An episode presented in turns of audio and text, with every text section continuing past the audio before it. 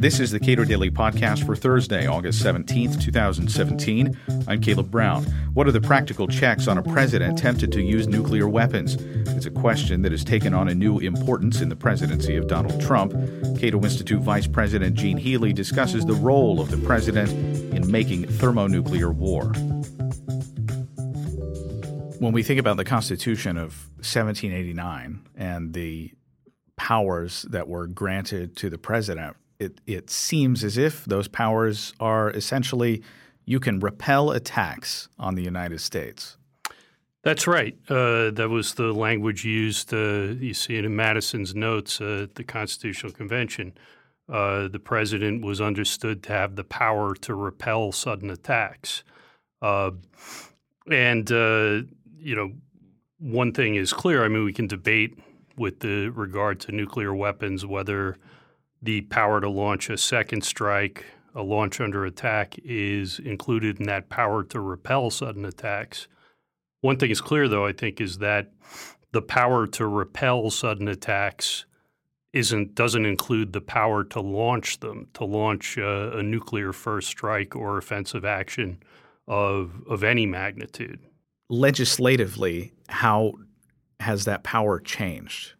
I mean, what to what extent has Congress granted to the president some sort of less than clear uh, mandate to engage in greater force? The erosion of congressional control of the war powers has been a, you know, it, it's not entirely a matter of power hungry presidents. Uh, Arthur Schlesinger Jr. said it was as much a matter of congressional abdication as of power hungry, uh, aggrandizing presidents.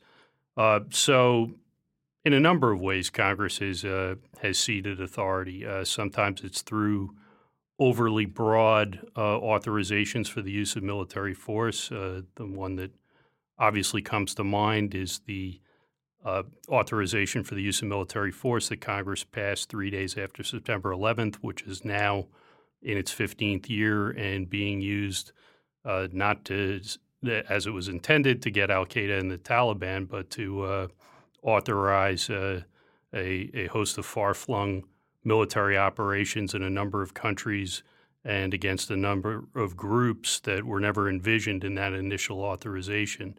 So there, there's little question that uh, Congress has contributed to the erosion of its powers, uh, it, the powers that were understood to go under the power to declare war. So, but even in the War Powers Act, there is a requirement that the president get permission from Congress for certain kinds of attacks that go beyond repelling something in the U.S. Yeah, the uh, the ir- irony with the uh, War Powers Resolution was passed uh, over uh, Richard Nixon's veto uh, in 1973 uh, as Watergate was heating up, um, and in the context of not preventing us from sliding into uh, to military operations that started out short of war and became full full fledged wars. Uh, the irony with the War Powers Resolution is the system it sets up uh, for uh, pulling U.S. Uh, troops out of hostilities uh, that the president has gotten us embroiled in uh, presidents since have sort of turned it on its head. Uh, they've they've asserted that uh, the War Powers Resolution was designed to be a 60 day blank check for presidents to wage war at will. Uh, and that was it's not what the resolution says, and it's certainly in the context not something that was ever intended. So, what does it say? The War Powers Resolution uh, sets out uh, at the outset the the three uh, conditions under which the president can introduce U.S. forces into hostilities. And those are a declaration of war, uh, a specific statutory authorization uh, from Congress, and a national emergency uh, created by an attack on the United States or U.S. forces. And those those three conditions track pretty well with the original understanding of the Constitution's allocation of war powers. Uh, it leaves the president the power to repel sudden attacks, but not the power to engage in offensive military operations without prior authorization from Congress. There have been concerns in the past about presidents who were not quite right, uh, engaging in uh, hostilities with you know severe results. Uh, there is that concern in Congress now. What uh, does Ted Lieu suggest that we do? Well, he's got a bill that is supposed to bar the first use of nuclear weapons on the part of a president, essentially a, a no first strike policy. It's called the Restricting First Use of Nuclear Weapons Act, and it says that the president may not use the armed forces of the United States to conduct a first use nuclear strike unless such strike is conducted pursuant to a declaration of war by Congress that expressly authorizes such strike. And I guess the questions here are uh, is this bill constitutional and would it work? All right. So it, it would seem that a declaration of war is a prerequisite for all sorts of things that the president could do. Well, I don't think we want to get too hung up on uh, declaration versus specific statutory authorization. All right. Uh, there's no. Uh, some people, uh, Rand Paul uh, has has made a lot out of this, uh, out of the declarations of war. But my reading is that you don't need magic words. you do need authorization from Congress. you know, there, there, there are reasons the declaration of war has fallen into disuse, but the important thing for constitutional purposes is that uh, one man doesn't get to make the decision. Like uh, James Wilson said when he was explaining uh, to the Pennsylvania Ratifying Convention uh, the constitutional allocation of war powers, uh, the point is that the system is not is not going to hurry us into war. That it's not in the power of one man to to make this momentous decision, and uh, so uh, you, you know that can be done through a statutory authorization. The important thing is that the president doesn't get the, to make the call himself. So what the uh, the Lieu bill is trying to do is uh, recapture some of the power that Congress has ceded and uh, ensure that a system that's not supposed to hurry us into war uh, won't hurry us into nuclear war through a presidential first strike. And it seems that, that up until this point, uh, when you have the president via Twitter uh, threatening North Korea with some fire and hell or whatever words that he used, um, there are a whole lot of open ended authorizations of the use of military force, at least as interpreted by presidents, that probably ought to be rescinded or cleaned up at least. Well, yeah. Uh, already this year, in the first six months of his presidency, uh, under mostly under the authority of the uh, 2001 AU, AUMF, the uh, authorization for the use of military force that Congress passed as, after September 11th. Already in the first six months of his presidency, uh, he's uh, under that authority has dropped some 20,000 bombs.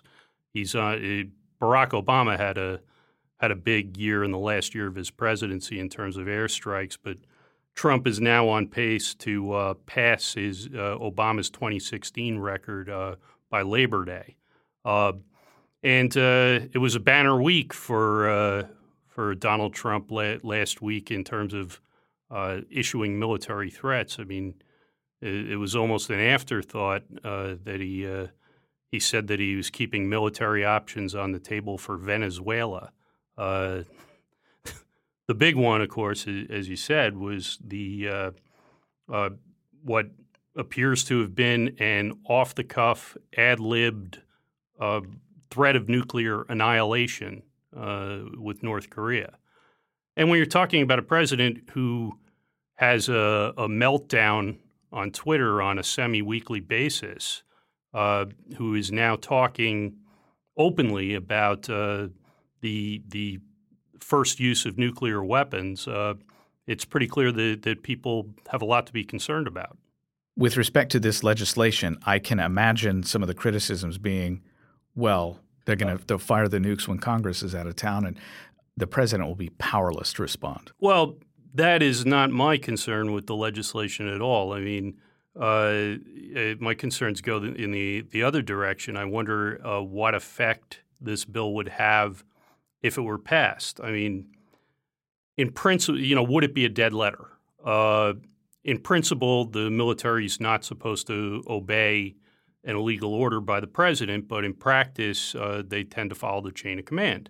Uh, you know, one example would be the War Powers Resolution. People debate over uh, whether, you know, what authority it leaves with the president for the first 60 days, but there's not a lot of debate that uh, after that clock runs out, that the president is supposed to, he, he shall terminate the use of U.S. forces in hostilities after the 60 day clock has run out. But on two occasions in recent decades, presidents have just blown by that limit. Uh, in Kosovo in 1999 and in Libya in 2011, uh, despite the clear language of the War Powers Act, it, you know that didn't matter. Uh, President Clinton and President Obama ordered the military to keep bombing, and they did. So the question is, why would this uh, te- this this bill, this No First Use Act, lead to a di- different result? Uh, you know, it, it's not as though it puts a, a, a, set of keys that has to be turned, uh, you know, in, in, the offices of the Speaker of the House and the President pro tem of the Senate or something. Uh, it leaves the command, the nuclear uh, command and control structure as is, and that structure is designed. Uh, it was designed during the Cold War uh, to give the president the power very quickly to uh, launch a second strike if missiles are in the air. And because it does that, uh, it means it's also very hard. We, we haven't had to deal with this, uh, thankfully, but it's also very hard because of the system it sets up to stop a president from launching a first strike. And the you know by the time that uh, you know the the codes uh, for the order are, are, authenticated and it goes out to the guys in the silos and the concrete bunkers who turn the keys. Uh, well, those guys are pretty well vetted. Uh, that you don't have a lot of, you know, you're not going to have a Chelsea Manning question authority type uh, in that kind of position. Uh, you know, so so by the time that order is transmitted and it's out uh, to the actual launch sites, uh, it, it's probably too late. The only effect I could see, uh, and this is pretty speculative, the this bill having, is that it might embolden uh, a, a Secretary of Defense or a Chairman of the Joint Chiefs earlier in the nuclear chain of command to challenge what they view to be an unwise and arguably illegal order by the president. Uh, there's a story about the final days of the Nixon administration when, uh, uh, under the pressure of Watergate, Nixon was not really in his right mind, wandering around drunk, um, and people around him worried he was going to do something crazy. There's a in a meeting with some congressmen at the time. Apparently, he said uh, I can go into my office and pick up a telephone and in 25 minutes, millions of people will be dead, uh, which gave them pause. Uh, and one of them, you know, called up the defense secretary at the time, James Schlesinger, and supposedly Schlesinger uh, told the top military brass, if you get any unusual orders, you know, let me know uh, and clear them with me first.